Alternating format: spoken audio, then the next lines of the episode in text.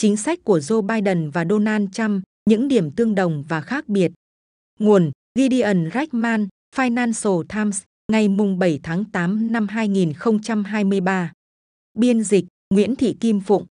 Bản quyền thuộc về dự án nghiên cứu quốc tế.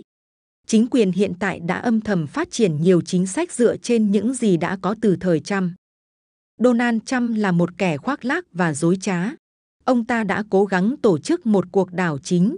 Tôi nghĩ cả hai tuyên bố đó đều đúng.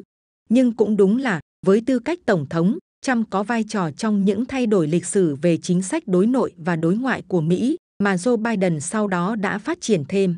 Những thay đổi này có lẽ sẽ tiếp tục tồn tại, ngay cả khi Trump bị tống vào tù. Điều gì khiến cho một nhiệm kỳ tổng thống thực sự mang tính lịch sử? Về cơ bản, nó đòi hỏi phải đoạn tuyệt hoàn toàn với quá khứ. Những hậu quả và tiền đề của nó sau đó sẽ được các đối thủ chính trị của bạn chấp nhận và tiếp thu. Franklin Roosevelt đã làm điều đó qua chính sách kinh tế mới, còn với Lyndon Johnson là đạo luật dân quyền. Ronald Reagan thì triển khai một loạt các chính sách bãi bỏ quy định, cắt giảm thuế, mà ngày nay thường được gọi chung là chủ nghĩa tân tự do. Các tổng thống kế nhiệm Reagan về cơ bản đã chấp nhận triết lý thị trường tự do mà ông để lại. Bill Clinton thúc đẩy Hiệp định Thương mại Tự do Bắc Mỹ, NAFTA. George Bush hoan nghênh Trung Quốc gia nhập Tổ chức Thương mại Thế giới, WTO. Chính quyền Obama hướng tới một hiệp ước đầu tư song phương Mỹ-Trung và đã đồng ý tham gia Hiệp định Đối tác Xuyên Thái Bình Dương, TPP, một thỏa thuận thương mại tự do mới. Tuy nhiên, Trump đã bác bỏ sự đồng thuận ủng hộ toàn cầu hóa kéo dài 40 năm trước đó. Trong chiến dịch tranh cử, ông cáo buộc Trung Quốc đang cười nhạo và cướp bóc nước Mỹ. Trong bài diễn văn nhậm chức, ông than thở về cuộc tàn sát người dân Mỹ mà ông đổ lỗi là do quá trình toàn cầu hóa. Ngồi ở hàng ghế khán giả, Bush được cho là đã lẩm bẩm, điều ông ta nói thật kỳ cục. Trong ngày đầu tiên nhậm chức, Trump đã rút Mỹ ra khỏi TPP. Năm 2017, Mỹ đã cố tình gây trở ngại cho WTO bằng cách ngăn chặn việc bổ nhiệm các thẩm phán mới cho tòa phúc thẩm của tổ chức này. Robert Lighthizer, đại diện thương mại của Trump, đã áp một loạt thuế nhập khẩu lên hàng hóa Trung Quốc. Trump cũng đàm phán lại NAFTA, sau được đổi tên thành USMCA. Tất cả những điều này được biện minh là nhằm mang các việc làm trong ngành công nghiệp trở lại Mỹ. Sự cạnh tranh mới với Trung Quốc cũng là vấn đề địa chính trị.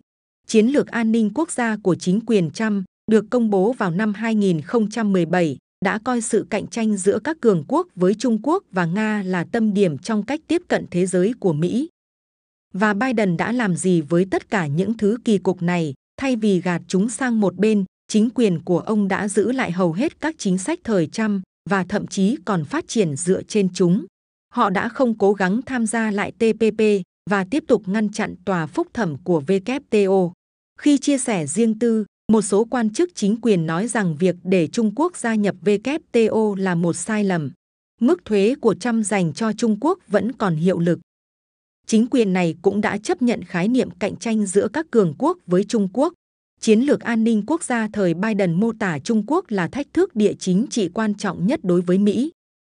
Biden nomic, các chính sách kinh tế đầy tham vọng và có tính can thiệp của Tổng thống Biden được thúc đẩy bởi mong muốn giống như Trump là tái công nghiệp hóa nước Mỹ và xây dựng lại tầng lớp trung lưu. Đội ngũ của Biden sẽ lập luận với độ chính xác nhất định rằng các chính sách của họ có hệ thống hơn các chính sách của chính quyền Trump và có một số yếu tố mới. Việc nhấn mạnh vào sử dụng năng lượng sạch và chống biến đổi khí hậu là các điểm riêng của Đảng Dân Chủ. Những nỗ lực của Biden nhằm kiềm chế quyền lực của Trung Quốc cũng ít bị ảnh hưởng bởi tính khí thất thường như Trump. Trump từng chọc tức Trung Quốc và rồi một giây sau lại dành lời khen ngợi cho nhà lãnh đạo Trung Quốc Tập Cận Bình. Ông có lẽ coi hàng rào thuế quan của mình là phương tiện để cuối cùng đàm phán một thỏa thuận thương mại tốt hơn với Trung Quốc, cho đến khi đại dịch đẩy lùi mọi nỗ lực cải thiện quan hệ với Bắc Kinh. Chính quyền Biden ít tập trung hơn vào cán cân thương mại Mỹ-Trung và đang nỗ lực một cách có hệ thống hơn để hạn chế xuất khẩu các công nghệ chính sang Trung Quốc.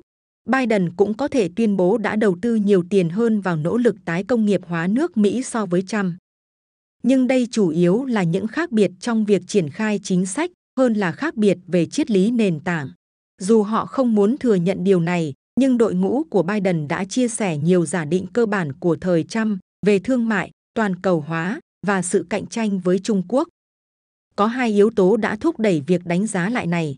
Đầu tiên, chiến thắng của Trump vào năm 2016 đã buộc các đảng viên dân chủ phải nhìn nhận hoàn cảnh khó khăn và sự tức giận của người lao động Mỹ một cách nghiêm túc hơn hẳn. Chính quyền Biden đã kết luận rằng họ không thể thuyết phục người dân Mỹ ủng hộ toàn cầu hóa được nữa. Nếu không có nỗ lực giải quyết các động lực kinh tế của chủ nghĩa Trump, bản thân nền dân chủ có thể gặp nguy hiểm. Vì vậy, chính quyền Biden cuối cùng đã từ bỏ các ý tưởng thương mại tự do được phe dân chủ mới của Bill Clinton áp dụng vào thập niên 1990. Chính quyền Biden cũng tin, như Trump từng lập luận, rằng 40 năm chính sách của Mỹ đối với Trung Quốc trên thực tế đã thất bại và một Trung Quốc do Đảng Cộng sản lãnh đạo sẽ không bao giờ là một bên liên quan có trách nhiệm trong hệ thống quốc tế. Do đó, ở những khía cạnh quan trọng, Trump đã mang lại một cuộc cách mạng lâu dài trong chính sách đối nội và đối ngoại của Mỹ. Có vẻ kỳ lạ, thậm chí là phản cảm khi công nhận ông vì những thay đổi quan trọng trong hệ tư tưởng và chính sách.